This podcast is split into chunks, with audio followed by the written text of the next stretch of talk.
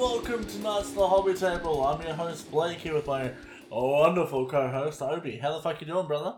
Hmm, very good, very good. How are you? Oh, mate, you know me. Fucking top hole, brother. Top hole. Top hole. Take Is that for that what you will. No, I'm great, dude. I'm good. good. I'm good. What's been going on? Oh, dude, I've had a, a stellar night out yesterday with the missus, so I'm. Uh, Oh, actually, I think you have a story to tell us later too, which I think Oh. is quite entertaining. yeah. Um, but first, before we get into all the juicy fun of this episode, I think we should talk about the fact that we're we are celebrating our first birthday as a podcast, Hell yeah. Which is insane. I, I didn't think we'd get past five episodes, let alone be you know up to a year. That's Yeah. fucking doesn't feel real. the missus was like, "Oh, it's been a year already. What? yeah, that time's It's flying. That was- wild, man. like- Um, no, it must have been so like it's- six months. You're mistaken, right? Uh, nope. Right? It- It's wild. And um yeah, I, I think that with that year we've had a lot of firsts that have happened. yeah. And I think it's a mad time to reflect on that and a lot of our firsts as hobbyists. Just as a bit of a fun celebration episode. And we have a little something special for our uh, listeners towards the end, so yeah. stay uh tuned for that. Exactamundo.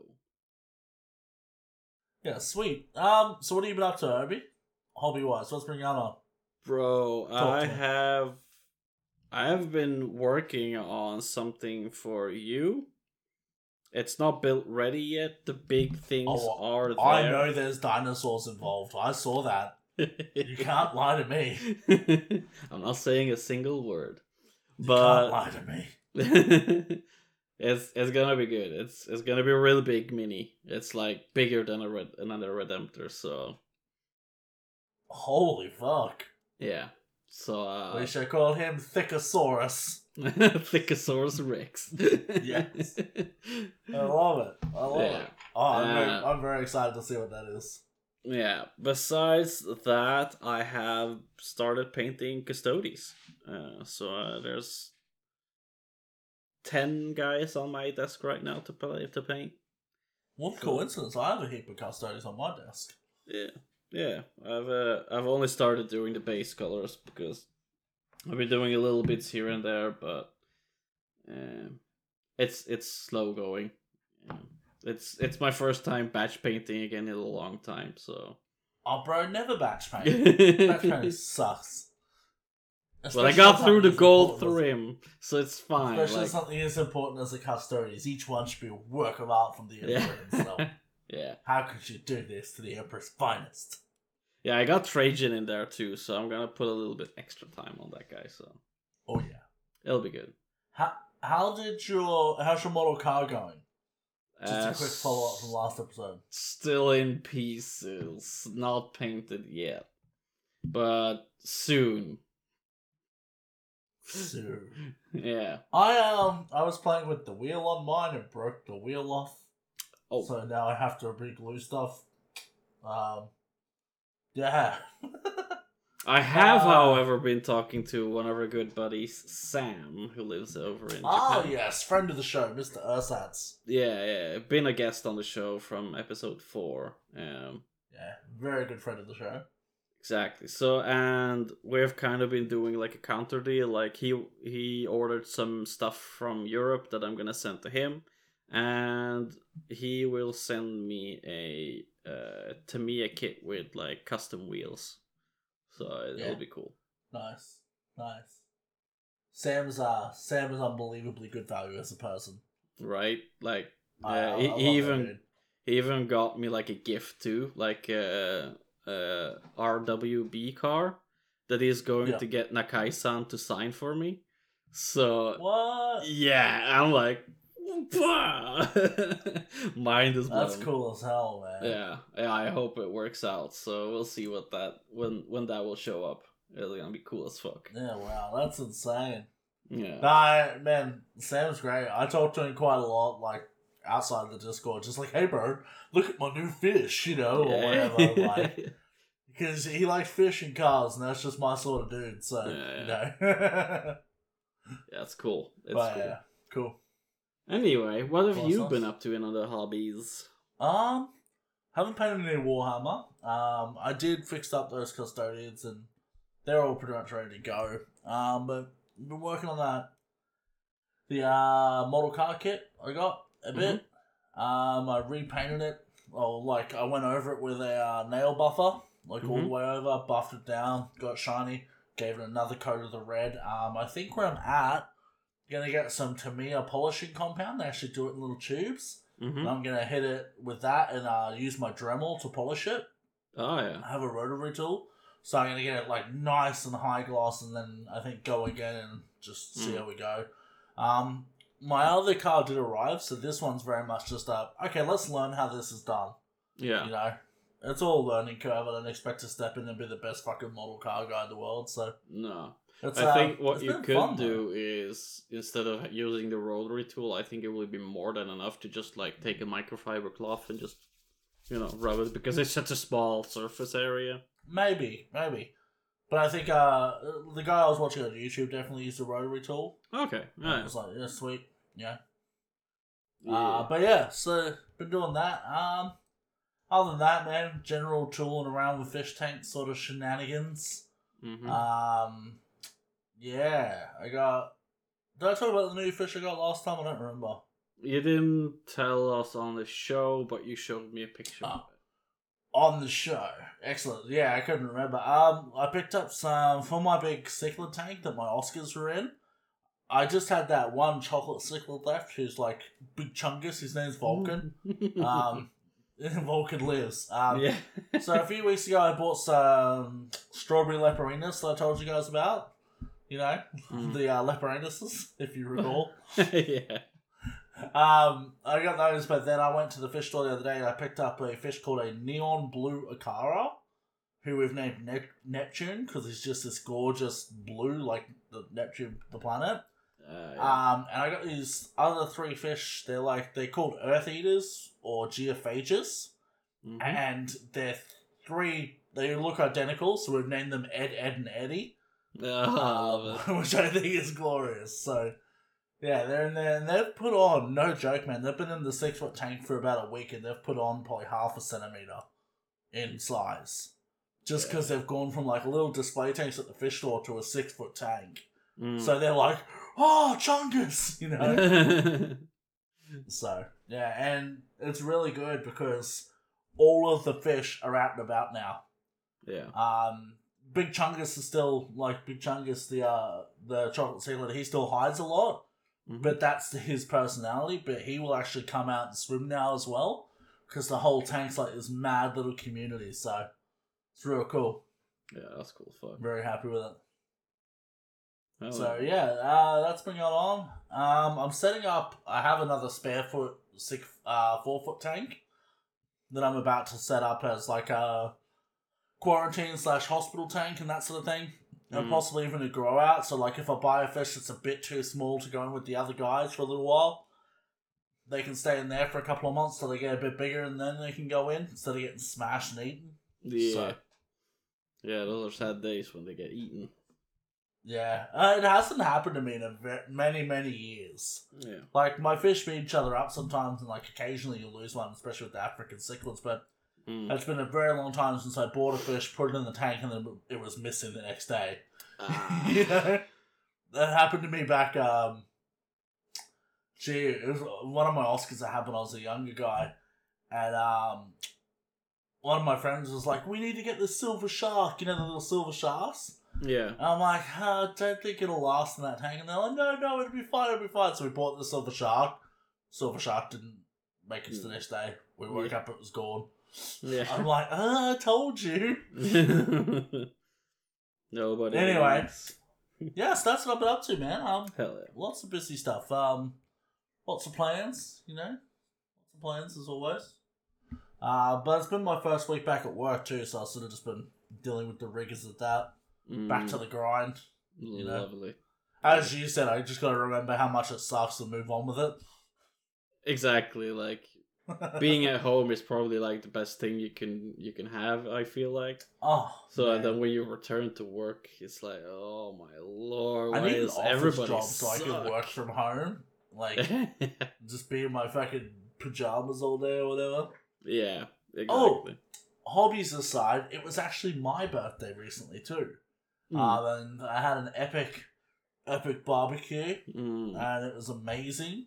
Uh, there is a picture of me actually wearing pants, playing guitar on the Discord. I, Yeah. I'll have you know, I have two bottles of rum in at that point. Like, I couldn't even hold the guitar, I was that slosh, but there I am, with pants on. It does happen sometimes. yeah. And, uh, Nah, it was great. Like, some of the guys from Discord who are like my friends in, you know, IRL, they popped in. Like, Mikey bought this brisket.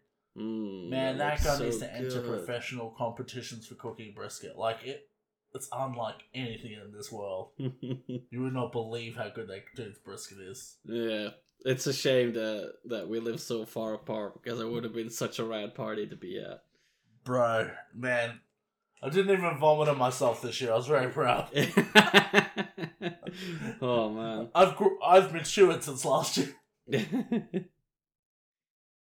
that wouldn't that would take only like half a bottle of rum for me to vomit, so it's, uh, well, I was like, nah, nah, I'm just gonna have a nice, easy time this year. No one buy me alcohol. So I I bought myself one, you know, 700 ml bottle of rum because I was like, yeah, I could do that. That's a normal. No, that's not me too slosh. And then who rocks in the door? Big Cam Macker with the 700 ml of rum. He's like, here you go, man. And me being me, I get through the first one and I'm like, oh, I'm out of rum. Oh, better go open the next bottle. Of course I fucking did. but it was great. Good feeds. Yeah, it's good. yeah, that's nice. Anyway, Good, that's yeah, enough talking time. from me. Obi, you can say some things. Yeah, well, it's uh it's our podcast birthday. Like it's pretty much on the spot like a year ago that we released our first episode before we like announced it on uh, Lorehammer. Yeah. So um, let's uh, let's take some time to celebrate our our time together. Uh, go over what we've been through. Talk about our first things. Like yeah. we can Because kick it most off. podcasts don't make it past their seventh episode, do they? yeah, some it's it's the break point around seven. And seven funnily episodes. enough, actually, I remember us having quite a lot of uh, uh, turmoil around episode seven too, yeah, like yeah, around that period. So Exactly. we survived that, and we still kick ass. yeah, we're pushing on. So let's That's kick it off with the first one. What was your first hobby, Blake? Let's go. Um, like every child, my first hobby was playing video games, man. Um, you know, the Super Nintendo, the Game Boy Color.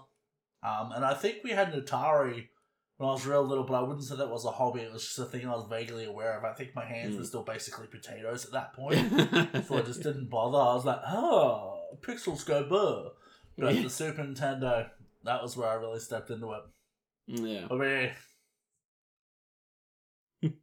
same, same.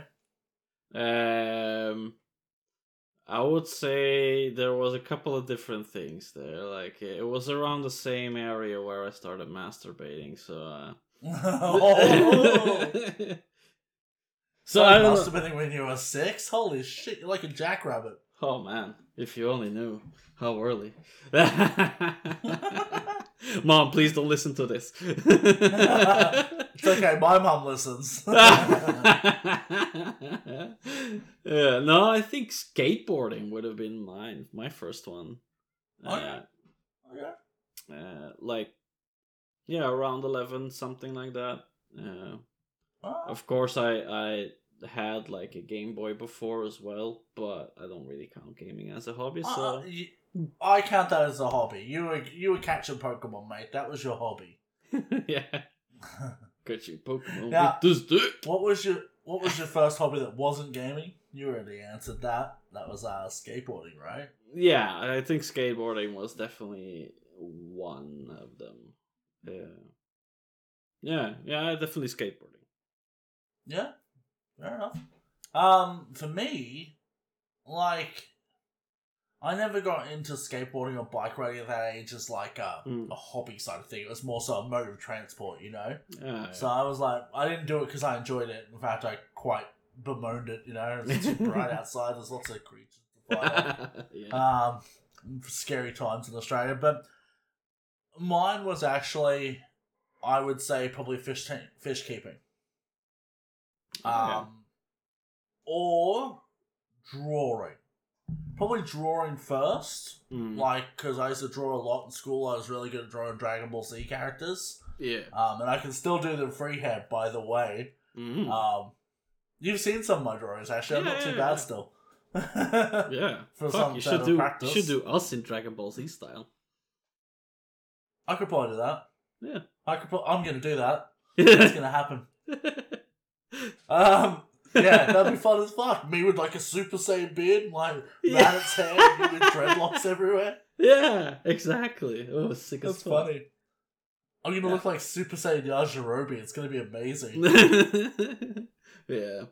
But um, Yeah. yeah. the other one, like the first real in-depth hobby that I could say, like you know, it was like there's a lot to learn here and get Mm. good at. You know, obviously drawing. I was just a kid. All kids draw a little. Yeah, yeah, yeah. Um, but that was my first sort of adultish hobby that cost money was fish keeping.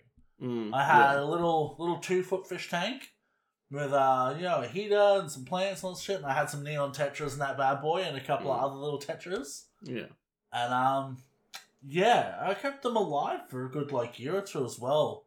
Mm. Um, but when we moved house, um, no one wanted to help me move everything, and my fish died. So it was like, Ah, okay. you know, Yeah. like it was sort of like, a, oh, we can't prioritize your little fish tank, man. We got this Mm. four and a half foot tank with Oscars to move and things like Mm. that. So it's just like, yeah, whatever. And they sort of just didn't make it. So Yeah. it sucked, but I learnt a lot.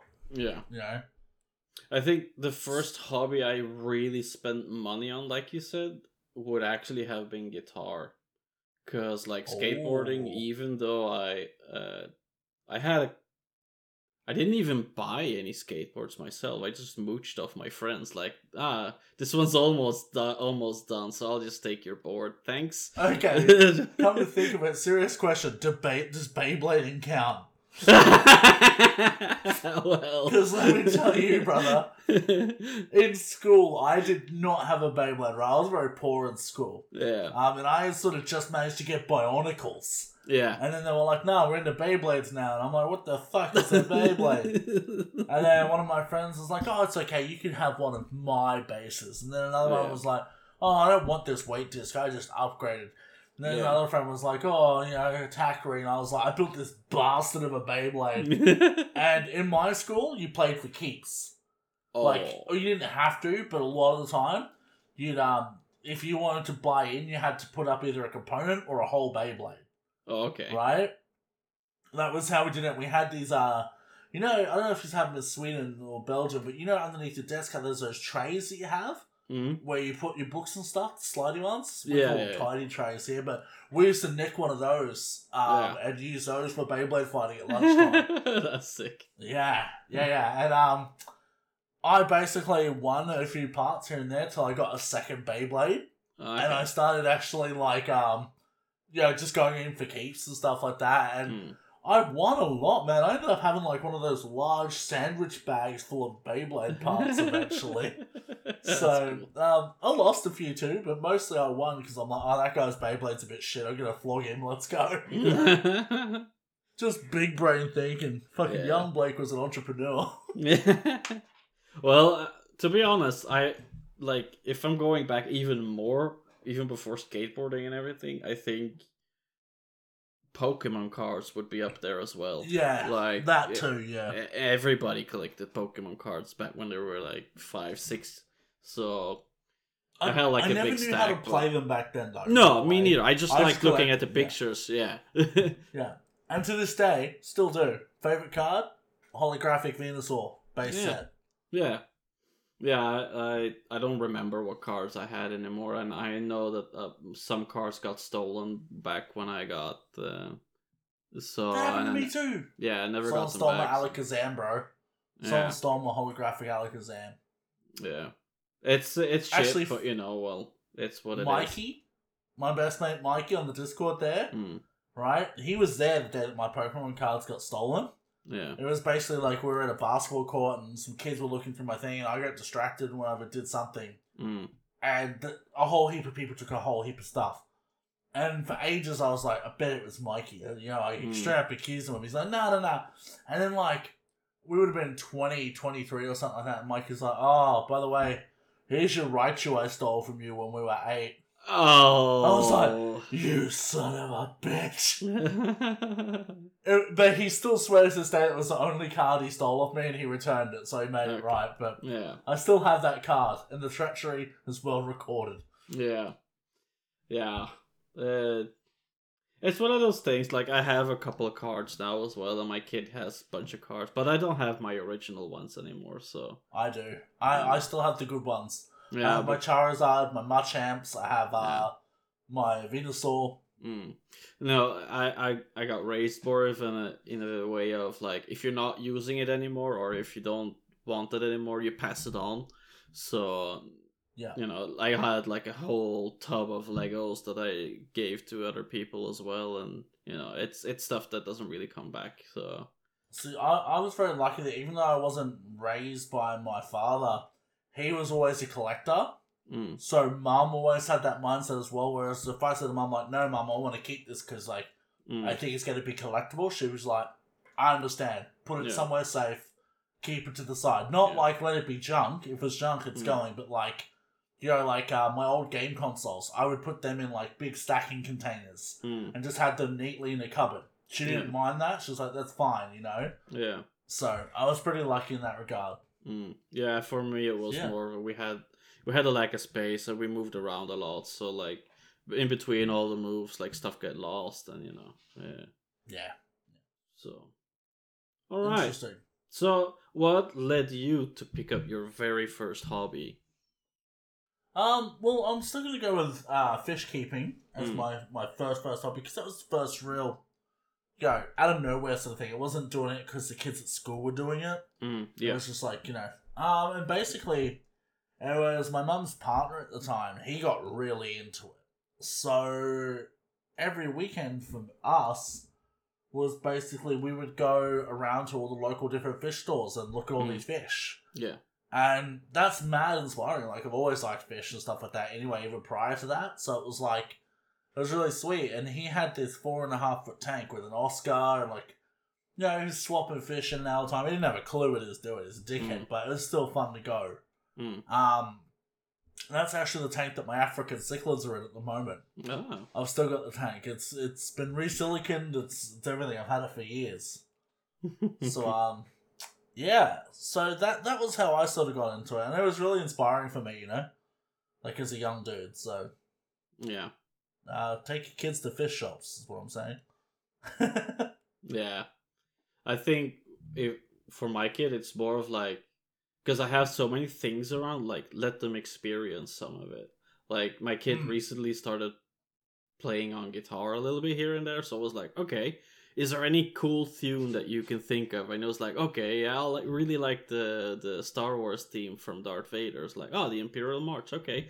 So I just quickly googled how to play it. I tuned this little guitar like a plastic guitar tuned it up, showed him how to do it, and he was like, bling, bling, oh, it's really hard. But like he kept at it like more and more, and it's like like every every time he would pick it up it would like improve. So it's it's cool to see how So now what you got to do is you got to learn it properly and show him how to play it through the big amp and do like Yeah. the doom metal version of it. yeah, yeah, exactly. yeah, it's uh it's cool like like inspire your kids to, to try all of the things you have. Like Yeah, we played man. Pokemon cards together. I learned how to play with the cards to actually be able to teach him like to play with his cards. Like uh, I introduced him to Pokemon and and like Legos and all that stuff. So it's like And it's it's I think there's a big difference between ramming something down, like down, like like forcing them to like something as well, yeah and like just like getting them involved in what you're doing, and Mm. some of it rubs off, you know. yeah exactly. Like like you said, inspire them. If Yeah. they have interest, nurture it yeah. rather than like you're gonna play guitar because I said so. Because that's fucking weird and creepy. Yeah, yeah, yeah. It's more of a like if you if he shows interest for it, like like uh, do it. Like I, I introduced him to Warhammer as well. Like let him paint his own miniatures. So like it went okay. He painted like two, three miniatures, and it was like, eh, whatever. I'll just have yeah, them on my room. Warhammer's. I think Warhammer's a thing that they get into more when they're teenagers. Yeah, I think when he's a teenager, he'll be like, ah, yeah, I get it now, you know? yeah, Um, it's I got all that mad teenage boy gore and whatnot going on, you know? yeah. I Like- think it was more of a thing like the brush control wasn't there. We were just splotching it everywhere. We're just getting angry at it. It was like, Yeah. oh, it doesn't Yeah. look good. It was like, it's fine, it's fine. It's, it's okay. Like I can help you a little bit it. Yeah, It's exactly. okay. So, yeah, it's uh, Ah, that's cool, man. yeah. But my what led me to pick up my first hobby for myself, uh, I think like the real one that I actually spent money on was obviously guitar for me as well. So, uh, my buddy at the time, he played the bass and he had a a friend that played the drums. And we went to a Mhm. music store together. So, uh, me never looked at any instruments before. I've always wanted to play the drums, but I knew that was never feasible. So, uh, Yeah.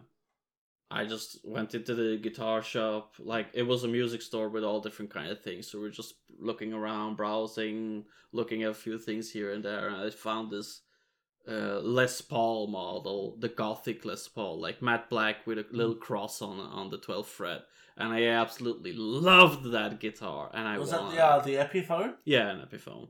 I have one of those. Oh, for real? That's cool Yeah, yeah. Fuck. Yeah. It's So- in bits and it's sanded down, but uh, I got one. Oh. Yeah. It's so- a project. Give it time. so that kind of like inspired me to to pick up my own and it was the first summer I started working so when I got the money in hand I just straight up went to the first music store and I picked up my guitar so Like, yeah. yeah Very good. Nice. Now, on to the real question. When did you first pick up Warhammer? And what was your first model? Ah, Warhammer. The Warhammers. Uh, I started out just before 9th edition launched, and I bought the Indomitus box together with a. Uh, uh, yeah, somebody close to my family. And he picked. He used. He got the Marines. I I got like a couple of the basic intercessors and the bikers. The, and the rest he got. Yeah. So uh, so I gave those Marines to my kids so they could learn to paint and I could learn to paint on them as well. So my very Yeah, first yeah. painted model is a Eradicator. And it looks really bad and I'm gonna repaint my Eradicator squad someday just to bring him up to the same level. It's only four models, but I'll I'll get through the other ones first and then I'll start repainting things Yeah. that I'm not happy with. So yeah, so the Eradicator was my very first finished painted model. Very nice. Now, I don't remember specifically which model it was for me, but I got into Warhammer when they did the uh, Middle Earth battle games. Mm-hmm. Like, so basically, Lord of the Rings Warhammer, and they did a magazine where it was uh, like a monthly or bi weekly Yeah. thing where like you got a model or a pot of paint and that sort of thing. Mm. And that was how I found Warhammer because we were in the Lord of the Rings at the time. So it would have been probably 2004, 2006, somewhere. I don't Mm. fucking know. Um, I would have been grade 8 or 9. So I would have been like 14 years old. Very long time ago. Been hitting the head many times since then. But, uh, Only gotten prettier. but, uh, what's that? Only gotten prettier. Oh, thank you, sir. Thank you. Good genetics. Um, but- Uh, actually, if memory serves, I think my first model was a Moria Goblin. oh, that's cool. Like, yeah, yeah. So, and they were tiny too. Mm, So when we went over to 40k, we actually were quite good yeah. for new painters, like with no internet Mm, as a guide for painting, mind you. Like back Yeah. then, that wasn't a thing for us. yeah, I didn't get the internet until I was 15. So, Yeah, same. So, and it was dial up. Yeah. So, you know, yeah, it was the absolute worst. the absolute worst. So it was like, you know, all your internet was being used to downloading a pirated copy of Linkin Park Numb off LimeWire. I didn't have time to look up painting guides. So, um, But we Oh. used to buy the uh, White Dwarf magazine and learn painting tips from that. And there was a How to Paint Citadel Miniatures book you could buy as well that we eventually got Yeah. amongst my friends. yeah, And we shared it. Yeah, Like, you know, oh, I'm starting the army here, borrow the book, learn. You know? yeah, yeah. Okay.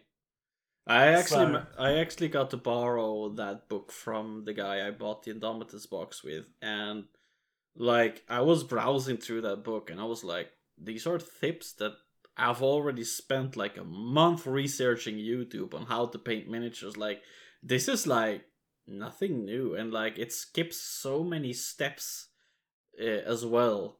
So it felt like like the real important information isn't really in there that I that I needed to progress more with painting. So And Yeah. the thing is, too, back then, the paint system was completely different.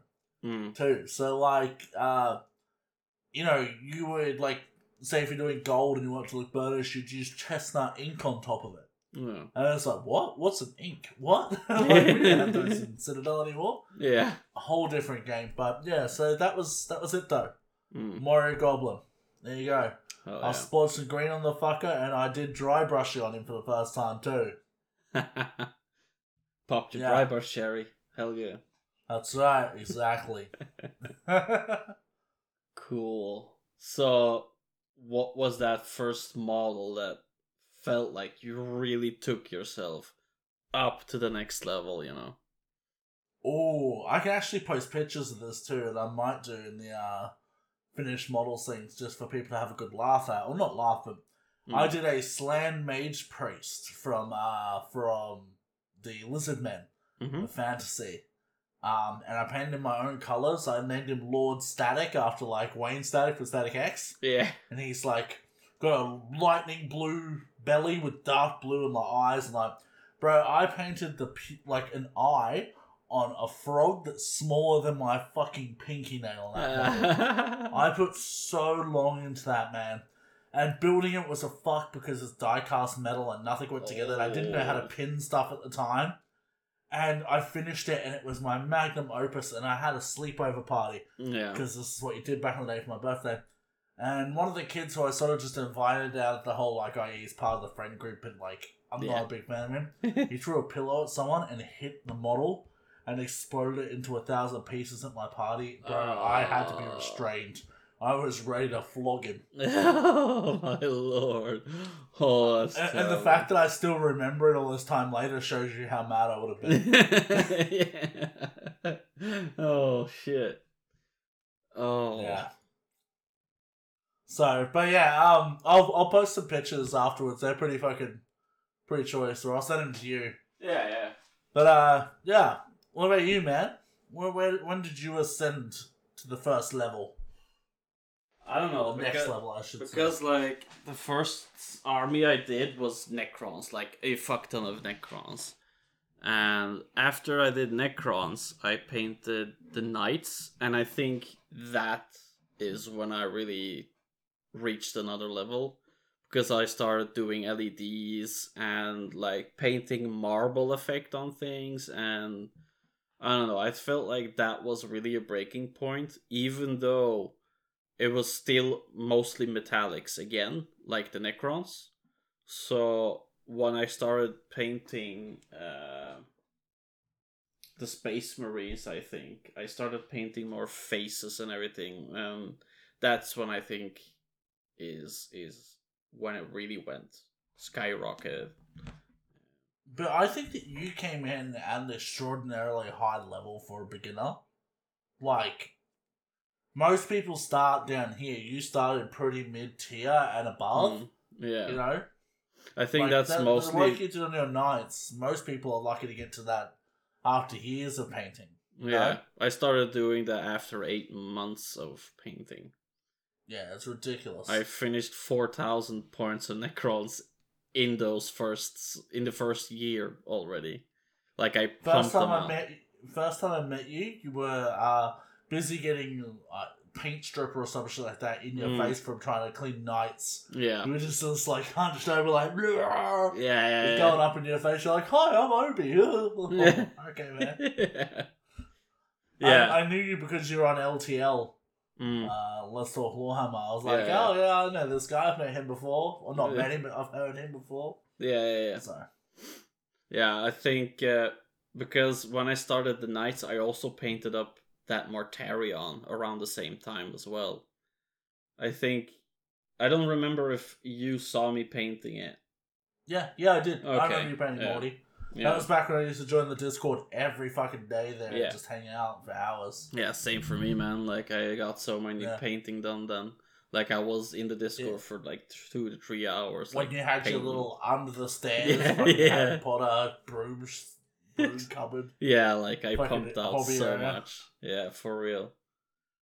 Uh so yeah, I think there's I think it's the the Space Marine captain from the Indomitus box the that really like turned everything around where I started Nice. doing more like shadow work and stuff like that, like intricate highlights. Because I never really did that on Necrons. I just dry brushed everything.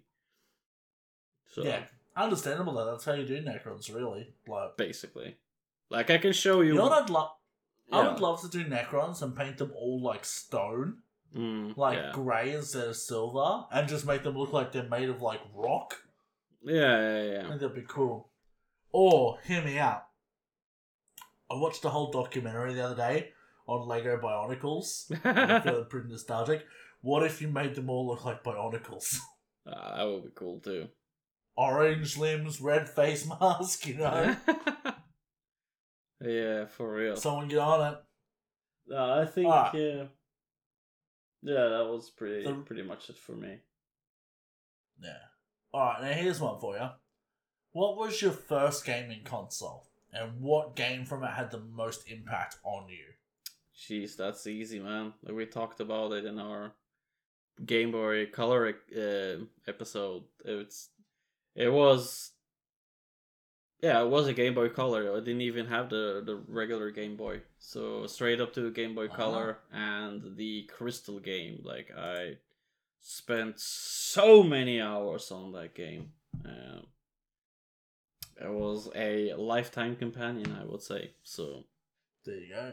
We still gotta upgrade your screen on your Game Boy. Yeah, that would be dope because then I can play Crystal again more in the night. like that's the only thing stopping me from playing it because I have to have a night light on the on the screen to Yeah. actually I gotta, play. gotta get the hook up so we can do it for you. Yeah, exactly. Uh, yeah, what about Uh, you, man? nice. So for me, um, my first console definitely would have been the uh, Super Nintendo. You know, um, I have a lot of memories of playing Super Mario All Stars. So like the the cart with like multiple games on there. Mm-hmm. Um, I remember playing that.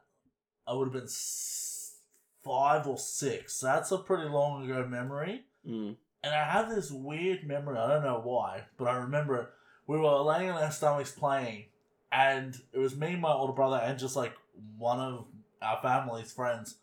And we had a mouse run across near the television, Mm. and my brother ripped his hat off and threw it at this fucking mouse and managed to stun it. So we like got it and threw it outside. And I don't know why I remember that, but I just do. It was a weird time. But um, the other one too that I put a lot of time into. It wasn't anywhere near my first, but it was one that really stuck with me. Was uh Donkey Kong sixty four. When I got my Nintendo sixty four, I just remember getting Appetite Destruction by Guns N' Roses for Christmas, and Donkey Kong sixty four. So I had Appetite for Destruction on my little like fucking CD player Mm. in my bedroom going while I played Donkey Kong 64 hours and hours and hours. and I just I just had that ingrained in my memory. Welcome to the jungle is welcome to the jungle levels on Donkey Kong 64 for me. yeah, that's So- that's one of those memories that sticks with you, man. Like, Yeah, yeah. When they burn in, they burn in, you know? yeah, for real. I'll forget where my wallet is eight times a day, but I'll remember that shit. exactly. For real. Cool. So I think gaming is something that we've had a lot of stuff with. But uh, yeah, yeah. I think instruments is is something that's had a really good impact for us, both of us as well. So when yeah, you, I, I think that instruments and music for me is probably my biggest passion. yeah, I yes, love. Warhammer, I love all Mm. these things, but like if you said you have to get rid of all of your hobbies but one, Mm, it would have to be my music that stays. Like even Yeah. above my fish tanks, I love my fish tanks. yeah, But like fish tanks and music are my two most passionate. Everything else Yeah. just comes after it. yeah, yeah, Yeah. for real. Like even hell, I can even give away the the the instruments itself as long as I could continue listening to music, but because that's you can make music with your fucking fingertips eh, on uh on your phone if you want to. So in, I don't think I'll ever sell my Dimebag guitars again. I've sold one Mm. once and I regret it to this day. yeah. Um, you know how it goes. You get into a situation where you're like, "Oh, I need to sell some stuff." I did. I sold my Cemetery Gates Razorback, and they are impossible to get now, Mm, and they're so expensive when you do. Yeah. Like, ugh. Yeah. yeah. So I don't care. Like I'll sell a guitar here or there, but uh, not my not my Dimebag ones. They Mm. stay. Yeah. Yeah, I, I I don't have any real big relationship to my guitars right now. Uh, the only one is the S- the Scurvus and the custom one. That's one because it sounds so damn good. I can use it for any genre basically. That's one that's gonna stay. Mm.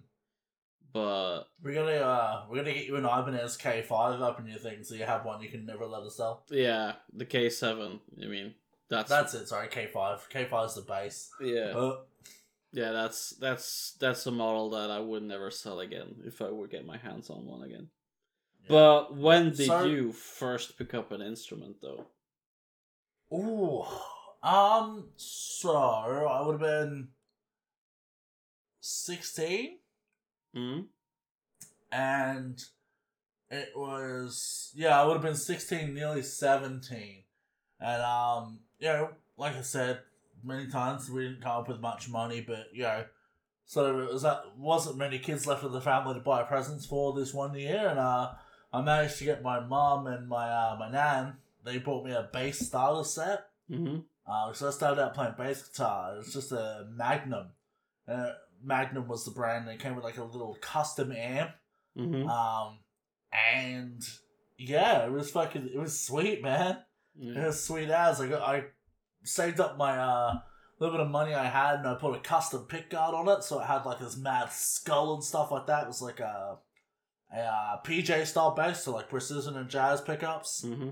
And man, I shredded that thing. I had it for years. Um, and yeah, started out on that. And then I got my first six string, which was a Epiphone Goth Les Paul, Mm-hmm. which I still have. So, It's strange how how that got me into playing guitar. yeah, I, I don't think I ever told you them all, and I, and I was like, "What?" no, no, yeah. yeah, yeah. I got, I got one, man.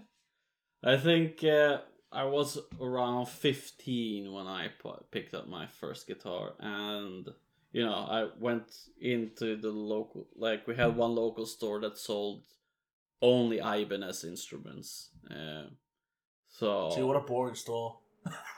what's that? I said, what a boring store. Yeah, well, it was really Yeah. like they were more focused on giving lessons than actually being a store.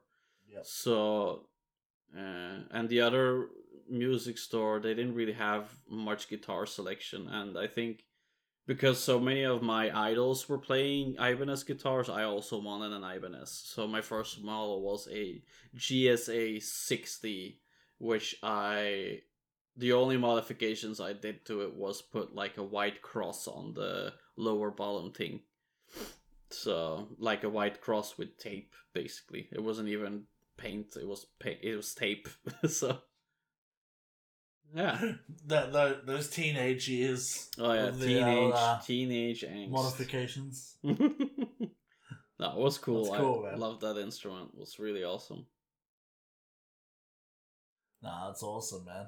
I dig that. Yeah. Um, I think you've always got a special place for your first instrument like that, eh? Like, I'm Mm. pissed that I got rid of mine, but.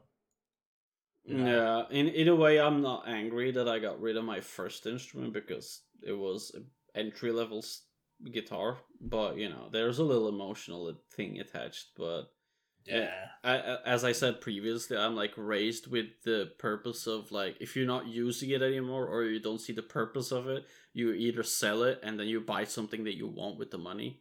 So that's like kind of how Yeah. I've been able to like try so many different things. Like I've always been of that mindset. Like one time I had to sell it because of monetary reasons, but and that's the one I regret. so I'm hoping one day I uh, find a similar one, or hopefully the same one mm, of my um. I used to have an Epiphone Thunderbird bass in Alpine Mm. White. oh, Oh so man, it was cream. It was brilliant. I bought that just before the Goth Les Paul. Mm, so I had like two Epiphones. It was the shit, you know. Um, and yeah, I actually I found the amp that I sold it with a few months back. Um, it was an orange amp, like uh, an orange Crush Thirty, so like the uh, thirty watt bass amp. yeah. And on the corners of the cabinet where they were black, they were all scuffed up. mhm. So I took them off, sanded them down, and painted them a copper color, and put them back on. ah. And I was on Marketplace and I saw this amp with exactly that. No one else was painting those Mhm. copper. And so I messaged the guy, I'm like, dude, did this come with a bass? Like, blah, blah, blah. and he's like, oh no, I bought it from a music shop used a few years ago. And I'm like, fuck. Yeah. Like, I'm like, was there a white bass there? Did you buy it? He's like, nah, nah. I'm like, damn it, man. So uh, the search continues. It's in someone's fucking it, someone's closet. I guarantee it. Yeah, yeah. If you listen to this podcast and you have my Epiphone Thunderbird, please contact me. oh yeah. So music has been playing instruments, but music itself, where where do we start there? Like, uh, one that I want to squeeze in is what was the first album you got, and what was the first influential album you got? oh like as in I owned personally. Yeah, like the very first CD or tape, whatever you started out with. Oh, fuck. I think it was Linkin Park Hybrid Theory, Oh, the good like one. the actual CD. Mm. You know, um, because I'd gotten a CD player and I got that with it. Oh yeah. Um, and pretty soon after that, back when you could buy CD singles, Mm. my older brother got sick of me asking him to uh, play a song, so he actually went out and bought me the single for Toxicity by System of a Down Oh yeah. when I was like 11 odd. And um, Mm. I played that motherfucker like crazy, and it's Rory's fault that I got back into metal as a kid. so Because I was raised on it, and I sort of, you know, you got to be gangstery when you're young, because that's Yeah. what was cool in the 90s. Mm, And then I, uh, then yeah, System of a Down, you need to be straight back in, so. cool. Yeah, I What think about you? The first album that I got, not bought, but I got it, was a Five album. You know, like the boy band. Oh, Yeah. yuck! Oh, I don't think we can be friends anymore, man. Look, it, it got it got disposed of really fast. Um, Yeah, uh huh. Uh huh. and the first in your car, isn't it? It's in the Volvo. No, fuck no. It's the first influential album is Slipknot Iowa that I got as a Christmas present from a family member. Oh. Yeah, and and like f- listening at it the first times, I was like, "This is just garbage. I can't hear anything." And like, Yeah. then I got more into like Korn and stuff like that, and then I just recycled back to Slipknot. I was like, "Oh fuck, this is dope as hell. I get it now. I Yeah, get I it." I didn't get into Slipknot until I was in my late teens. So, Yeah, yeah. You know, yeah, I was already cranking Limp Bizkit and like Yeah. all that nu metal shit well before then. Exactly. Yeah, yeah. I think Yeah. especially Iowa because it was so so extreme. Um, yeah, that was. I remember actually going to my mum when I was younger because, like, it was like, you know, you, you don't have much money for CDs and things like that. Mm. So I had those CDs and I was like, Mum, what do you have? Like, you know, and she was like, Oh, I still have one or two Pantera CDs. Like, there we go. and that's when that's that's when shit got real. And then uh, Dimebag died not too long after that. So Oh, yeah, yeah, I remember reading it in the newspaper. And weeping. Yeah, yeah, I was devastated. Actually, I was actually my mum came in with the newspaper. Um, and I think we were painting Warhammer at the time. So 2004, yeah, Mm. end of 2004 lines up. But either way, me and Justin were in my uh, my bedroom listening to music and doing whatever, either painting Warhammer, playing Gran Turismo. And she came in and we were like, "What? No!" You know, Justin didn't know who Dimebag was, but I was very upset. yeah, okay. Cool. So the first concert you went to then? Oh, um, first concert I went to was Iron Maiden. hmm Um, I would have been seventeen or sixteen. Um, and we had like seated seats at the entertainment center. It was when they were doing their uh, somewhere back in time tour, I think. hmm Like the yeah, it was pretty cool. Um, it was basically all their greatest hits. It was a really good time. Um, and then we bought tickets to our first mosh pit not long after that, which was Ozzy Osbourne. So my first two concerts were Maiden and Ozzy. Oh, that's uh, was front cool. row for Ozzy. It was pretty amazing. That's awesome. I don't I don't even remember my first concert. Cause I got so fucking wasted and I never even made it to the concert, so Oh, no! Yeah. Who was it? I bet, I bet it was five, wasn't it? No fucking clue, dude. Like it was, it was a local uh, like festival thingy, and that was kind of the Yeah. thing. Like we started doing uh, festivals, and then we'd always stay the night in a tent, and then we'd go watch the day after again too. Oh, was it? Was that that time you drank way too much of that uh, beer you guys had in Belgium? Yeah, Yeah. yeah. So the ch- cherry beer basically got me, uh, robbed me of my first concert. yeah, dude. Uh, but the I don't I don't even remember the first ones that I went to see. To be honest, it's it's so long ago. So It's sad, man, because there's such a good metal scene over there in Europe too. yeah, Like, yeah, for everyone goes through those places, you know. Yeah, there was a lot of local bands that we that we went to see. So Yeah, nice. yeah, but uh, Um, on that subject, have you ever sustained an injury at a concert? What was your first fucking injury Yes. and, And what happened? that one and how I funny was it? that one I do remember. Uh, it was Korpiklaani. I don't know if you know that. It, Oh yeah, I know Yeah. Pilati. uh, Vodka. Yeah. uh, it was uh, the time that I started stretching my ear, uh, and I had like a really big wooden loop in it, up to ten millimeters, and I just put it in like a couple of days before we went to the concert. Uh, and a mosh pit started out straight out in front of me, and this dude with really long hair got pushed into me, swung his hair towards me, and when he moved away, he yanked at my ear. So it didn't pull it out or it didn't rip or anything, but like it hurt a lot when he pulled it away. And then he like after you know how metalheads are like because he he noticed that I fell with him when he went forward Yeah. again. He noticed, so after he did like another round, he was like he came back to me and was like, "Oh, are you okay? Are you okay?" So I was like, "Yeah, you know how metalheads are." What like, a cool guy. yeah, it's like no, it's fine, it's fine, it's okay. It's just it's my ear. It, it hurt a little, but it's it's okay. It's no blood or anything, so it's good. Oh, that's funny. So for me, we were at um, it was a really good gig.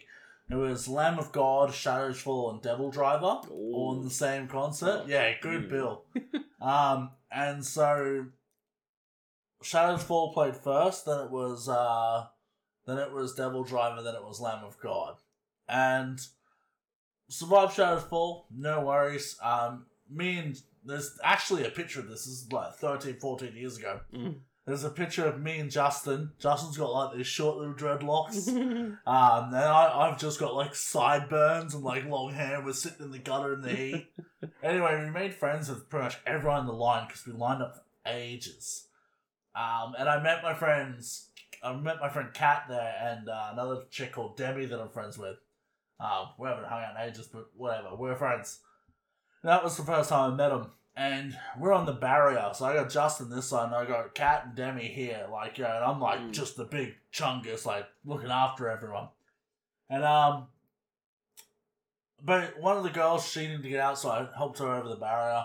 And then uh, Kat bailed out as well. And I was on the barrier, and people were crowd surfing heaps. Mhm. And I was like, man, fuck off. Like, I keep getting kicked in the back of the head with these big old metalhead boots.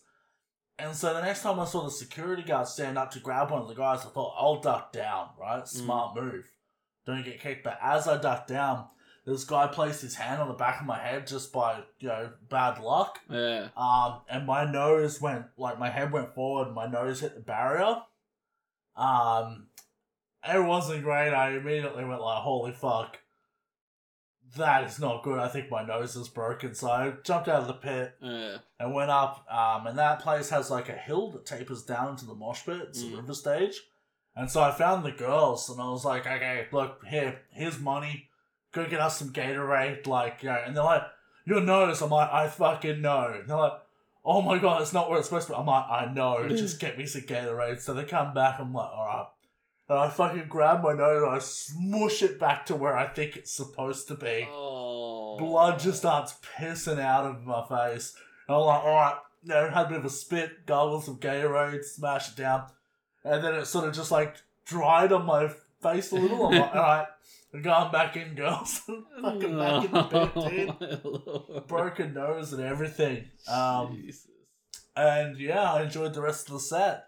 I was still in the pit when Lamb of God came on, so That's amazing. Jesus yeah. Christ. So uh, it That's- was a big one. yeah, that's intense. Hell yeah. yeah, so that's uh, that's how I met my friend Kat. Broken nose and all that day. Holy moly. Yeah. oh, so yeah, that's uh, that's my story. Well, yours is better than mine, that's for sure. Well, you know, we've all been there. Yeah.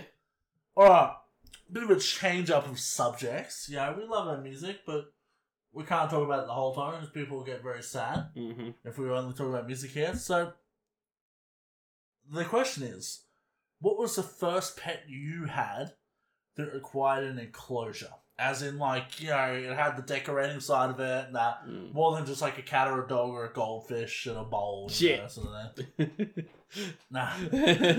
So, what what did you have? well, if goldfish don't count, it was a mouse. I had a little mouse as a pet. Goldfish do count if they're not in a bowl. If they're in a bowl, it's animal abuse, and I don't appreciate it. Yeah, okay. Uh, I moved the goldfish to the toilet after, so. Oh, I wonder why it died because it was in a bowl. yeah, it was a different bowl. Toilet bowl. yeah, a little mouse that I had for about two years, I think. And since uh, in Belgium we didn't have the best uh, living quality, it went into like hibernation, and I was so scared that it died. Then, so uh, I had it in my hands, and then I gave it to my mom to heat up uh, because we only have one heater in that house then, and that one was in the living room. So she heated that one. She heated the mouse back up to to like being awake. And then she went on to live like another year. So Oh, Yeah, till the next winter. yeah, I think she died after before the winter because it would always be like pretty cold in the in the in Yeah. the room anyway. So yeah, I think it was around the time that we got a cat, and I got the the great idea of putting my mouse in the like a rolling ball, putting it on the floor, and then my Yeah. cat came by. So I was like, yeah, this is not a good idea. Stressed it out. Yeah, Fair enough, man. Fair enough.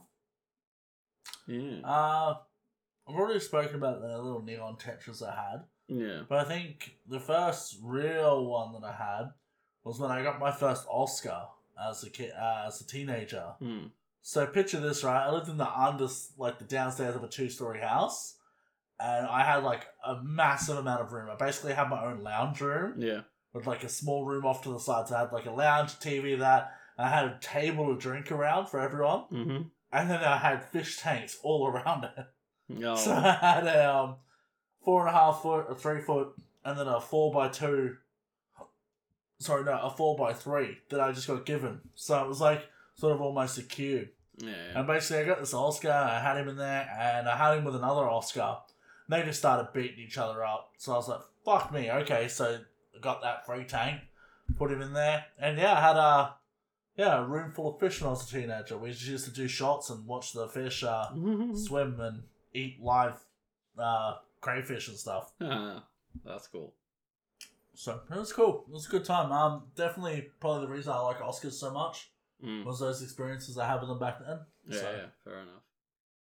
So, is there any pet that needs an enclosure that you would like to get um, sometime in your lifetime, but you don't really have the means to do it right now? Yeah, look, there, there's plenty of things I'd love to have. Um, I'd love to have an indoor pond, Mm. which uh, when I buy a house one day, I think we're gonna do that. I want to get a two-story house with the upstairs, downstairs again, Mm-hmm. and basically do an indoor pond. Um, unfortunately, I'm not allowed koi fish in Queensland, Mm. um, because they're noxious fish because they're carp. hmm But that would be one I'd love to have. That or an Asian arowana, which once again we're not allowed to keep because they're endangered. Yeah. But um, I will get an arowana of some kind at some point, and uh, have them in an indoor pond. It's gonna be mad. I'll get there. You wait. Yeah. Mm. That and I'd love a Komodo dragon. Doesn't anybody who loves lizards? right. But yeah, I don't know. I don't think there is any real pet that I feel like I want to get because it's it's it's just too much time, uh, effort for me. But if I, I, would, feel like you've had the ultimate pet, which is children. yeah, Like you've you've leveled out on pets. You're like, yeah, okay, I'm done here. Yeah, I have a child. yeah, uh, uh, that's it. Like, like pets can become a part of the family, and the family is like big enough already that I don't really need to expand it anymore. You know. Yeah, exactly. But if there is one pet that I probably could get again, it's it's probably a snake because they don't really Oh, yeah. require that much effort. Um, Would you get another bearded dragon? no, those are so labor intensive, dude. Like it's it's. Oh, really? Yeah, yeah, yeah. Keeping a bearded dragon is is just too much work. Like they need special diet, they need lighting and all that stuff. You know. Uh, it's So just like fish, really. Yeah, yeah, I guess yeah. Fish are also kind of labor intensive, I would say. So Yeah, well, you gotta make sure their water quality's good or they croak. So yeah, yeah. yeah, sweet. So from pets Sweet. into big anime robots. Pew pew pew. Uh huh. Uh huh. Yeah. Gunpla, dude. Like, when did you get first into get in, into Gunpla? And how? Um. So. I think it sort of really started when I went over to my friend Marshall's place when I was, uh, you know, 19, 18. We were drinking, and in the top of his cupboard, he had a whole bunch of these, like, robot models on it. Fuck is that, man? He's Mm. like, oh, they're Gundam models. Huh? And you know, him and him and uh, Sarah showed them to me, and I'm like, oh, okay, that's really cool. Like, you know, I did that, you know, but I didn't really get it. I sort of just dropped it because I wasn't actively hobbying with stuff at the time. Mm. Um, my hobby was getting drunk because I was a little shithead. Um, uh, but yeah, so fast forward quite a few years. Um, fuck, would have been 2018. Uh, my ex and I broke up, and I sort of was in this really bad headspace of like, you know, not doing great because, you know, everything's going wild Mm. and I needed a distraction. Um, and I started Warhammer back up, but I just wasn't focused enough to paint. hmm So I was like, you know what? I went to the hobby store and I bought a, uh, I bought a Gundam model. Oh yeah. And it was a, uh, it was a Bawu, I think it was. They call them. They're the little orange ones. And hmm I spent the afternoon building it, and I found that I didn't feel shit for that afternoon that I was building it. So I'm like, okay, while I'm dealing with this trauma and this sadness, if I just distract myself through this, eventually I'll get to a point where it doesn't hurt as much, Mm. and I've gotten through it. yeah. So I was like, yeah, sweet. So I just started buying Gundam models, man. I just went hard at it, you Yeah. know? Um, quickly went from the HG straight to an MG. Mm. Um, I think my next build was. It was the uh, Wing Gundam Endless Waltz edition with the angel wings, Mm-hmm. and then uh, I did the Strike Noir straight after that. Mm. Yeah. And you know, the Strike Noir is still one of my favorite models. So yeah. yeah, I think for me it was uh I think Warhammer was a way of coping with bad shit in my life as well. So but uh I did Gunpla before and I had Gunpla even way longer before like when the Wing series released in the western world. They also released kits in so like late nineties. uh, no, yeah, Early late nineties, early two thousands. So that's when I got That's wild. I got my first Gundam models. I I'll probably dig them out and take a picture of them because they're mangled as fuck.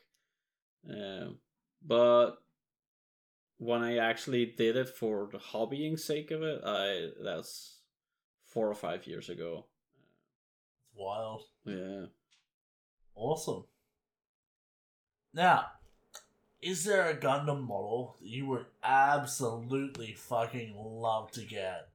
Um, because we all know they can be quite pricey and they can get Mm. quite collectible too. Yeah.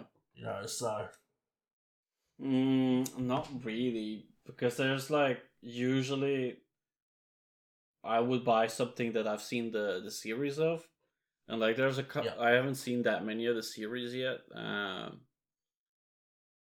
but I would probably say like a, a unicorn model out of some sort. perfect grade. Mm, maybe. I'd love to build a perfect grade, man. Yeah, it's for real, but it's just too expensive, you know. Uh, and yeah, if- but that's the point of it. It's not about you're gonna buy it. It's what would you love to get. Oh yeah, know? yeah, for real. If I if I'd be able to get it just because I got the money for it, I'd I'll probably get a perfect grade with like the LED kit and everything, or the Exia. Mhm. The Exia cool is really cool too. I haven't seen the series The- for it, but The the Exia lightning mode is the one that I, Mm. lightning mode is the one that I want. hmm, I've said to you before. It's like a nine hundred dollar kit. yeah, yeah. But like, holy fuck. I have a girlfriend now, so I won't be getting that. yep.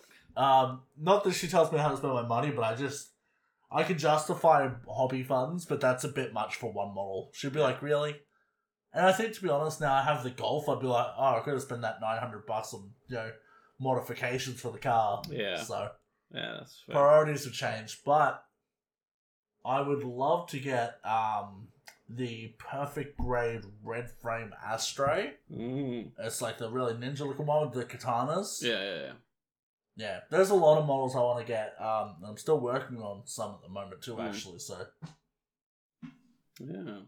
Cool. yeah, So moving on from Gundams, is there any, or if if you're, is there anything more Gundam related you want to talk about? no, I think I'm good for now. Cool. Is there any hobby that you would like to give a, a red hot crack soon? We've tried the model cars lately, so is there anything more that you would like to? Okay, hear me out. Zoids.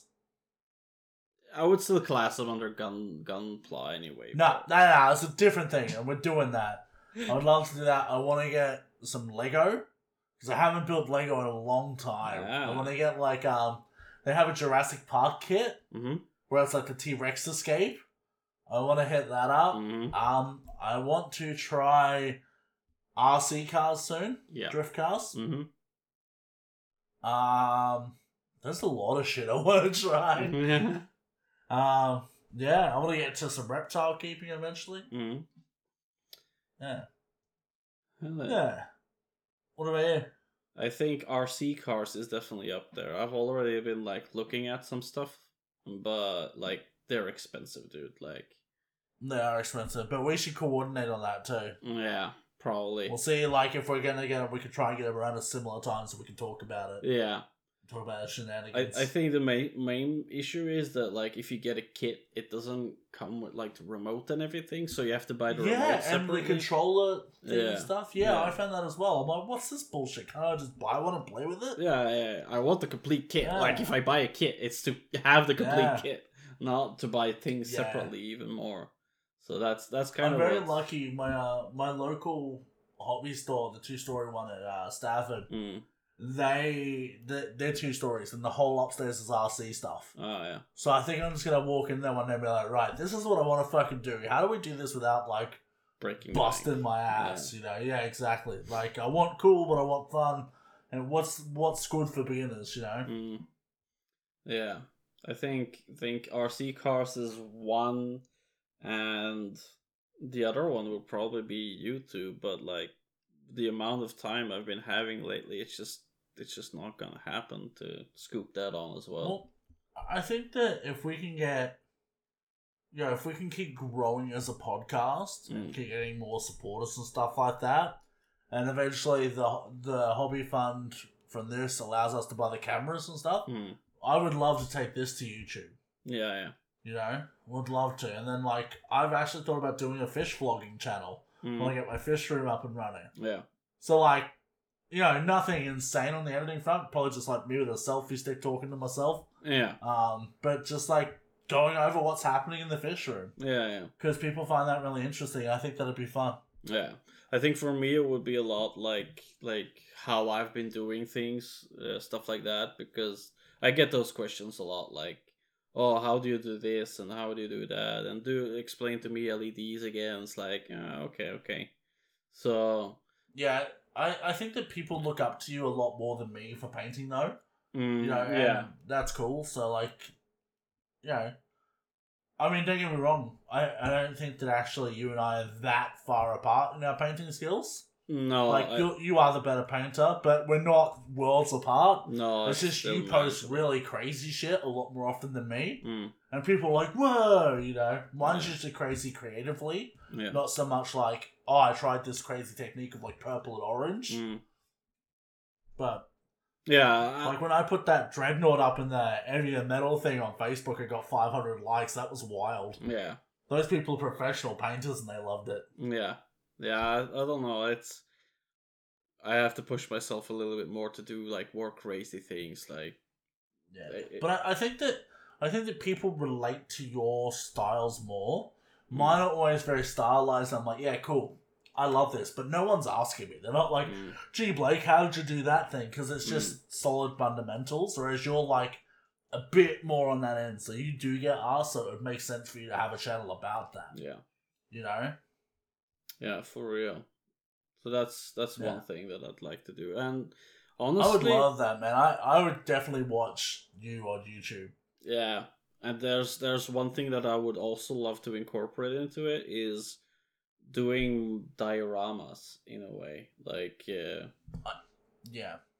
I- I- have like a think couple of Warhammer miniature with like a diorama around it and and do the whole process. I think that I want to be more crafty in general. yeah, yeah, yeah, yeah. Like, I, I want to make dioramas. I want to, you know, like I said, that guy was putting gun gunplas in fish tanks. Mm. I want to do that. Yeah, I want to, um, I want to very much do nerd forgy sort of shit. Mm. Like, you know, just make a diorama for this random household object because I can and I have foam and yeah, yeah. those sorts of Yeah. things. So I would love to get more on that page, you know, not necessarily doing a model, but like, oh, let's do this project. yeah, You know, using the skills we have from Warhammer and Gunpla and all those great hobbies. yeah. For real, like I, I think for me it would be like because I'm getting to a point where I'll, I want to do like because I have a bunch of hero models, so I can just be like, oh, whatever. This isn't gonna be in, in the part of any army at all, so I can just do something crazy with it instead. Like, yeah, just do that kind of stuff. So, yeah, that's kind of what what I would love to try out. What I would love to do, and I, I will do it one day, I want to do, um, do like an icy, uh, like an outcrop like that with um I want to paint I want to do a model for Iskandar Khayon from Black Legion Mhm. from the books and have his wolf there with him Ah, like on like on an icy planet and I think that would be fucking cool. I had it all planned out. But I just think it would be really rad do like a an icy outcrop with the wolf alongside him mm-hmm. and maybe uh the Dark Eldar chick as well. Mm. Yeah. I think that'd be cool. Yeah, there- there's like a ton of ideas I got as well. It's just, you know, finding the time to actually do it. It's Oh yeah. Yeah. Like your Bionicle Necrons, you're gonna start next week. I mean, what? Ah! Ah! Oh lord. Nah, cool, man. Yeah, so relating like YouTube, you said putting the podcast on on YouTube. What uh what did you feel like when we started out first recording our episodes, like our very first episode? It's funny, man, because when we started this, I've been planning and thinking about doing a podcast for so long. Mm. And, like, I was a little nervous about the technical side of it, Mm. like the recording and stuff like that, but I'm such a social fucking person that I talk to it like a duck to water. Like, even people that listened to the first episode, um, who were a bit skeptical, they were like, dude, it's like you, you were born to do that. Mm. Like, you are so good at that naturally. Mm. You know, and obviously, like, I, I'm a lot better at hosting now than I was back then, but Mm. I wasn't even nervous about it. Yeah. Um, I guess because we had nothing really riding on it, Mm. it was just like, yeah, let's just do it. And if people like it, they like it.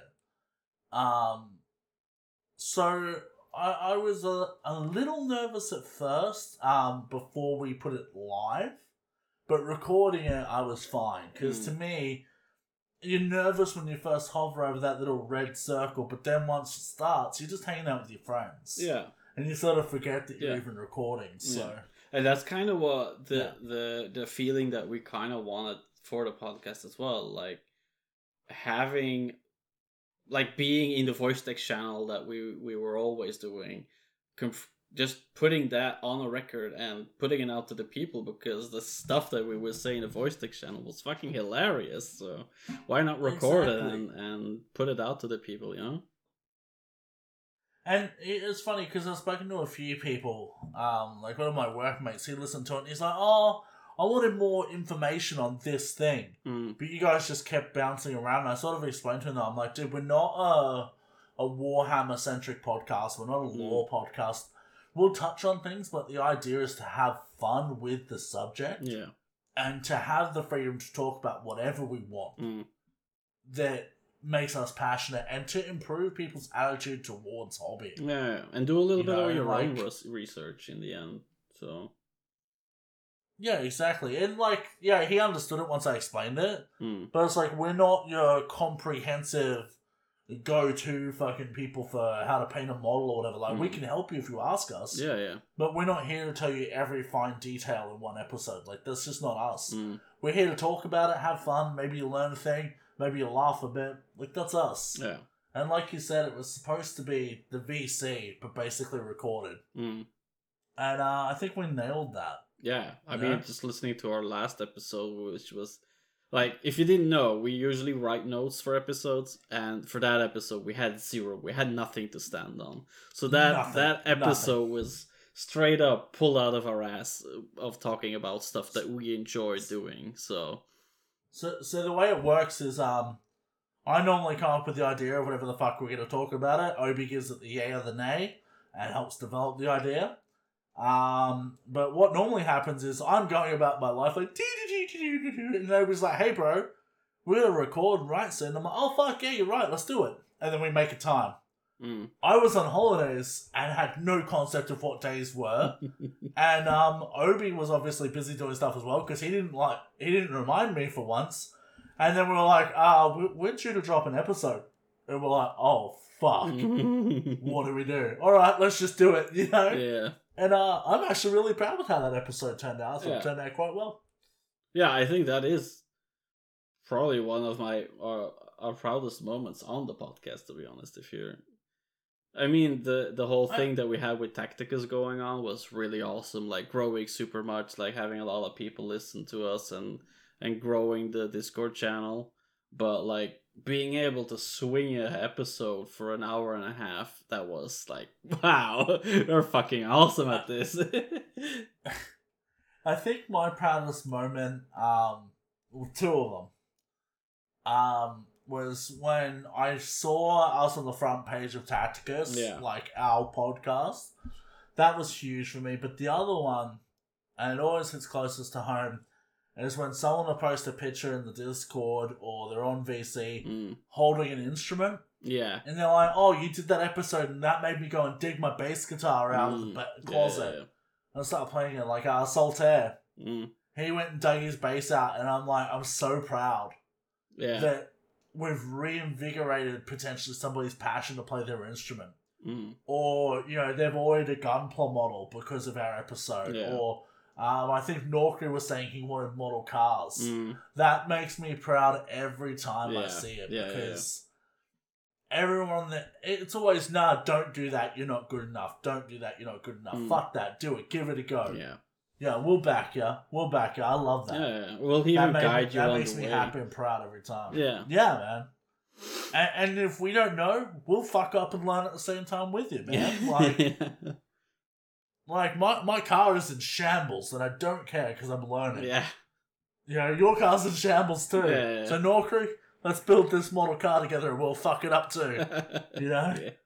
No, there's been like a couple of times where people are like, "Oh, how do you do this?" I'm like, "Huh, hold on." I haven't really done it myself, but I could test it out just quickly on like a random model here.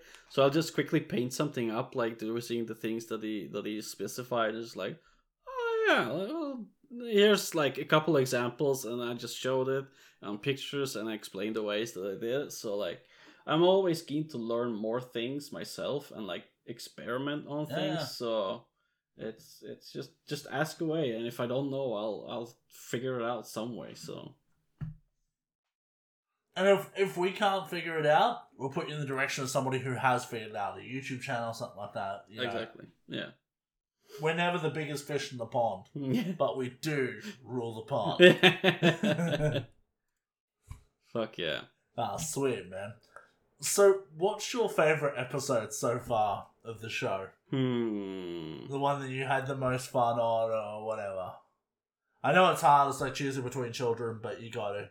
Yeah, I think that was that's a really hard one to to figure out. Um, fuck me.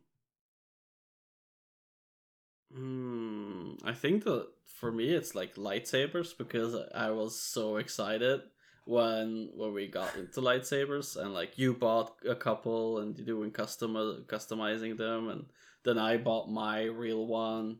As it was just Yeah, yeah. super awesome and like I could do, do stuff with the kids. Like I'm hoping in the summertime when it's the grass is out again, then I'll I'll probably go out again and start spinning and and do some battles with the I, kids.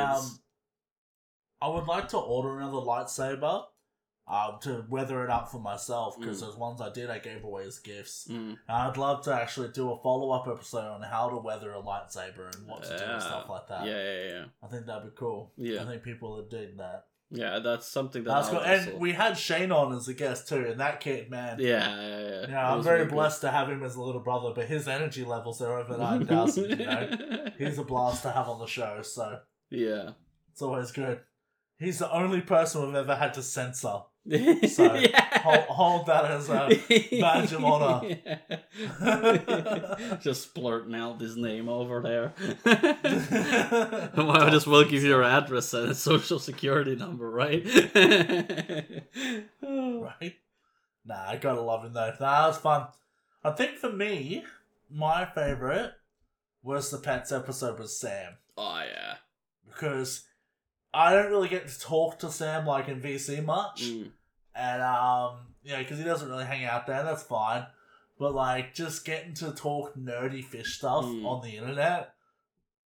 Fucking amazing. And Sam is such a gentleman and such a cool dude to talk to. Yeah, definitely. Like I've been chatting so Um, much in the past two weeks with him too about like model cars. It's like, oh yeah, Yeah. I kind of want to get some rims with my kid as well. It's like, oh yeah, yeah, I got a site here. I'll look some up. Like if you have any any type, any model that you'd like me to look up for you, it's like, yeah, but I don't really know. yeah, names and he offered stuff." me that as well. Bless his cotton socks, you know. Uh, Like he's always on the lookout for rare Game Boys for me as well in Japan. I told him I really need that Hello Kitty one eventually, you know. yeah, it's cool. Sam, we love you, dude. But Thanks, Sa- thanks for being a Yeah, dude. Uh, that's Patreon. big ups, brother. You're a boy. Um, and I think my other one would probably be the episode we did on narrative writing with Matt Ah, for D and D. yeah, tabletop uh, Um, episode. Yeah, even though like we sort of, I don't really tabletop game that way anymore. Mm. but having Matt on that guy is always such a fucking blast. and he he's been our biggest supporter from day one. I think he was our first patron. Yeah. And Matt's just a top quality human and friend and friend of the show. And it was just an honor to have him on the show because like Mm. I was listening to his old podcast well before I started the podcast, Mm, well before I even joined Lawhammer. So like I've Mm. always looked up to Matt yeah. in that way and you know yeah, it was really cool to be able to work with him in that capacity. And we'll Yeah. have him on again sometime, but Yeah. it was cool. Yeah. Always enjoy my time with Matt. Yeah, for real. I think yeah, So, it's definitely it's it. It seems like there's a reoccurring theme here, like episodes with guests. yeah, yeah. And you know, when we're uh, not so ramshackle with our schedule, I'd love to have a few more guests, but Mm. making time zones work Mm, for three people is unbelievably difficult. exactly. Uh, that's probably why we won't have like a U.S. guests at all because it will just that's like a, a, third whole new uh timeline. So it's uh, Yeah, It's- well, I mean, it's hard to get in contact with those people, you know? Yeah. It would it Um, will be early morning for them, late night for you, and like middle of the day Yeah. while I'm working. So, uh, Yeah, exactly. But I mean, we'll make it happen one day with some of them. the Yeah. cool ones. yeah, yeah, exactly, Um, yeah, we've been we've been saying to Mitz and we're gonna have him on forever, so we'll get there eventually. exactly. And there's like a certain Uh, uh, Pokemon episode that I've had my wanted to speak my mind about, and I know the perfect guest for that one as well. So, I'm trying to think who. ah, she's got a little kid growing in her belly. Oh, oh. so we have to do it Oh, before the bu- the belly pops. Oh! Uh, uh, I like to think she has headphones for the stomach, so she can listen, the little one can listen to our podcast. yeah, I love that. That's cool. Hell yeah. yeah, nah, Pralio's cool. Cool. So All right. Um, as always, thinly veiled hobby podcast talks about music. This time, we actually have a new release to talk about, and I'm excited. um, I know Obi wasn't overly excited, but he never really is because he doesn't like mainstream metal. Um, this week, we checked out the new album by the Gothenburg uh, melodic death metal giants, In Flames, Yeah. and the album is called Foregone. Obi, how'd you find it, man? um, there's a little history. Besides hating them because they're Swedish, you never like Swedish bands. yeah, there's like a little history with In Flames too for me, like uh, something with ex Oh, really? Yeah. So uh, never really got into them. Listened to their like the most popular songs, obviously a little bit. Never really thought they were that big of a hit, and I think that's the same with this album for me. Like, I've always thought that they were an, uh, a band that didn't really figure out yet what kind of genre they wanted to be. And okay. listening to the first, uh, not not the first first song, but "State of Slow Decay" was like a reinforcement of that because those riffs straight out came from Amon Amarth. That's what I thought, at least. I haven't figured out which song it is, but it, it feels like it's. I'll find it. You wait, I'll find that, man. Because I didn't notice it until you pointed it out, and I'm like, you know what? That does sound like Amon Amarth. That just initial couple of chords. yeah. I was like, Oh. yeah, and I think that's why it resonates so well with you, but not so well with me because it's it feels Yeah. like it's a lot of reused riffs from their previous albums. Uh, this is personal opinion. I don't know if it is like this, but uh, yeah, reused stuff. Not really anything memorable for me. I think the thing is that in Flames, their greatness doesn't actually lie in their riffs. They have a style with their riffs, but everyone's copied them Mm, and done that for so long that it's now the standard melodic death metal riff. mm, Um, you know, it's been used and used and used. Whether they originated it or wherever it came from does is beside the point. But it doesn't sound distinctive. But I think that their greatest, uh, their greatest win is normally their vocal hooks. yeah, Like their melodies with the vocal melodies are always very distinctive. mm, yeah. Yeah, I think the vocals are always really good, but Yeah. personally, just too. I don't know, a little bit too bland for my taste. That's fair enough, man. Yeah. So not really a high score for me.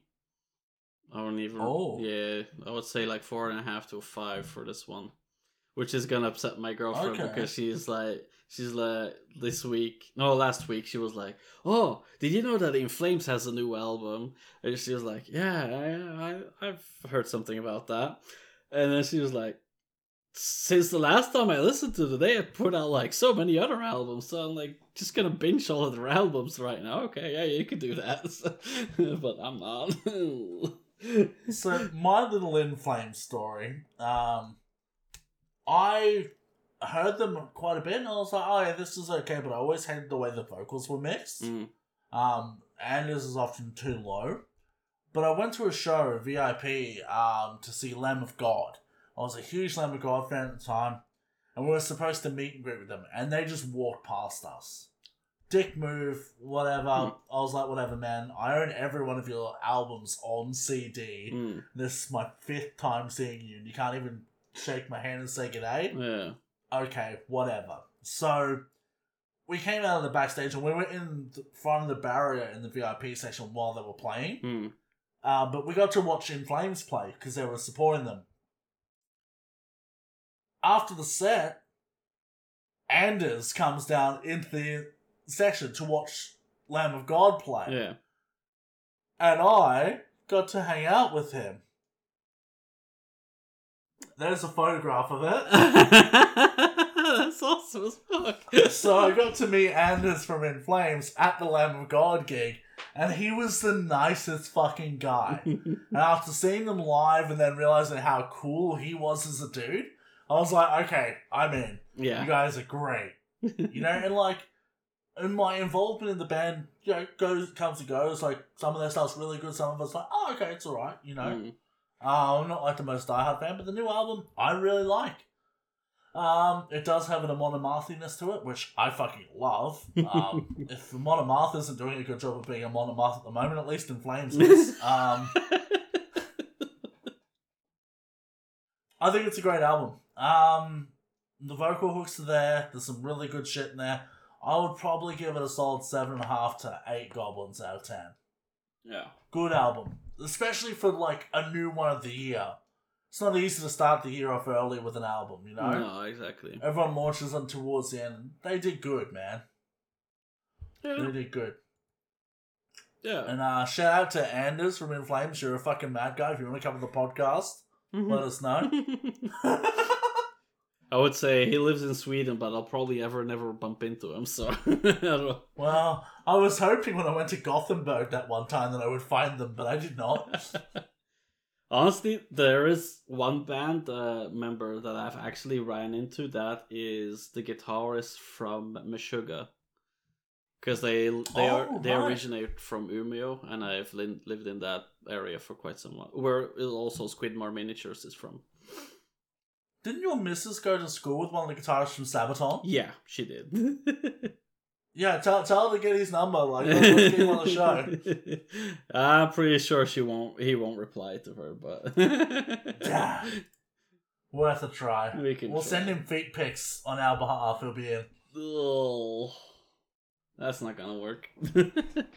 No, our feet. Our feet, not your girlfriend's. ah, Not, we're not whoring your girlfriend out. We'll whore ourselves out. I don't think my hobbit different. feet would really work that well, but you know. Me either, bro. I don't even have arches. How am I supposed to sell feet pics? Mm. Anyway, so that's our uh, music thing for this week. Um, join us next week for an album that Obi's probably gonna hate even more. yeah. You don't know what it is yet, but you're gonna hate it. I don't even know if I'm gonna like it, but let's find out. we'll never know. We'll have to see. No, see. we will next next next episode. Yeah. But Until then. as it is our first birthday, I believe we have some news that we promised earlier. Oh yeah. We told people to tune in later for. Exactly. Take it away, Obi. You're the details guy. Oh yeah. Um. Well, it's our first year, so why not do our very first actual contest where we're like asking you to do something to receive something. So uh, Yeah, this won't be as easy as just saying hello, give me a prize like the last one. exactly. Uh, so we thought, uh, how about you just count how many times we said first in this episode, including that first. Oh, and that first. Shit, it's an infinite loop, isn't it? Oh fuck. Oh wait, no. nah, for First fuck, fuck, fuck, fuck. Yeah, for real. We thought that would be a real cool idea if people could make like fan art for the podcast. So something that we Yeah. could use as a design for something like a T-shirt or a mug or whatever, if it would come to it. So w- we were talking about how to celebrate it, and Obi, of course, and I went instantly to, oh, let's do a miniature painting contest. But I'm like, you know, not everyone that listens to this paints miniatures. Mm, yeah, And I want to see what else other people can do. Like, if you want to paint a miniature, go for gold. It has to be nice, the hobby table themed, though. yeah, But what we really want to see is what people can do when they have freedom with it. You know, can you paint? mm, Are you uh, do you draw? Do you um do you make digital art? Do you make coffee cups? Like, what do you do? yeah, yeah. Like Let's see you fucking a, do it. a Dragon man. Ball Z style of us too. I mean, hell yeah. You want to For do the record, I can't win our competition, so y'all are lucky. you want to do an alternate logo design for us? Fuck yeah, let's go. Um, yeah, you, you want to do me and Obi fighting with uh, paintbrushes in our hands? yeah, yeah, Let's go. Like whatever you want to do, if you want to make clay sculptures of us and take pictures, um, just something nice, the hobby table themed. yeah, We would love to see it as sort of a celebration of the podcast and this wonderful community that brings us all together. exactly. So it- it's open to anybody who can produce any kind of art, like 2D art, digital art, painting a miniature. Uh, hell, even just a regular painting. If you can make a 3D model of our nightbook dude, whatever you can fucking Yeah, think yeah. of. If you got a Cricut machine and you want to make fucking crazy designs on that and put them on stuff, go for gold. Yeah. You know, It's it's gonna be good. Whatever you can think of. So you know, like, yeah, go for it. I think it'd be rad. what can you win though?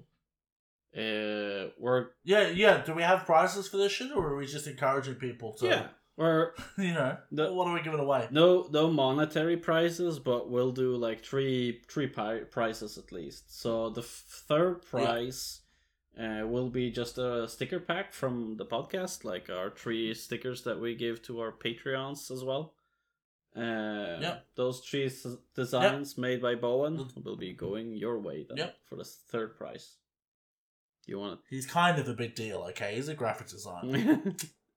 yeah, it's hard gonna be competing t- with him. So I'm just gonna say he's not allowed to enter either yeah, because that's not really fair.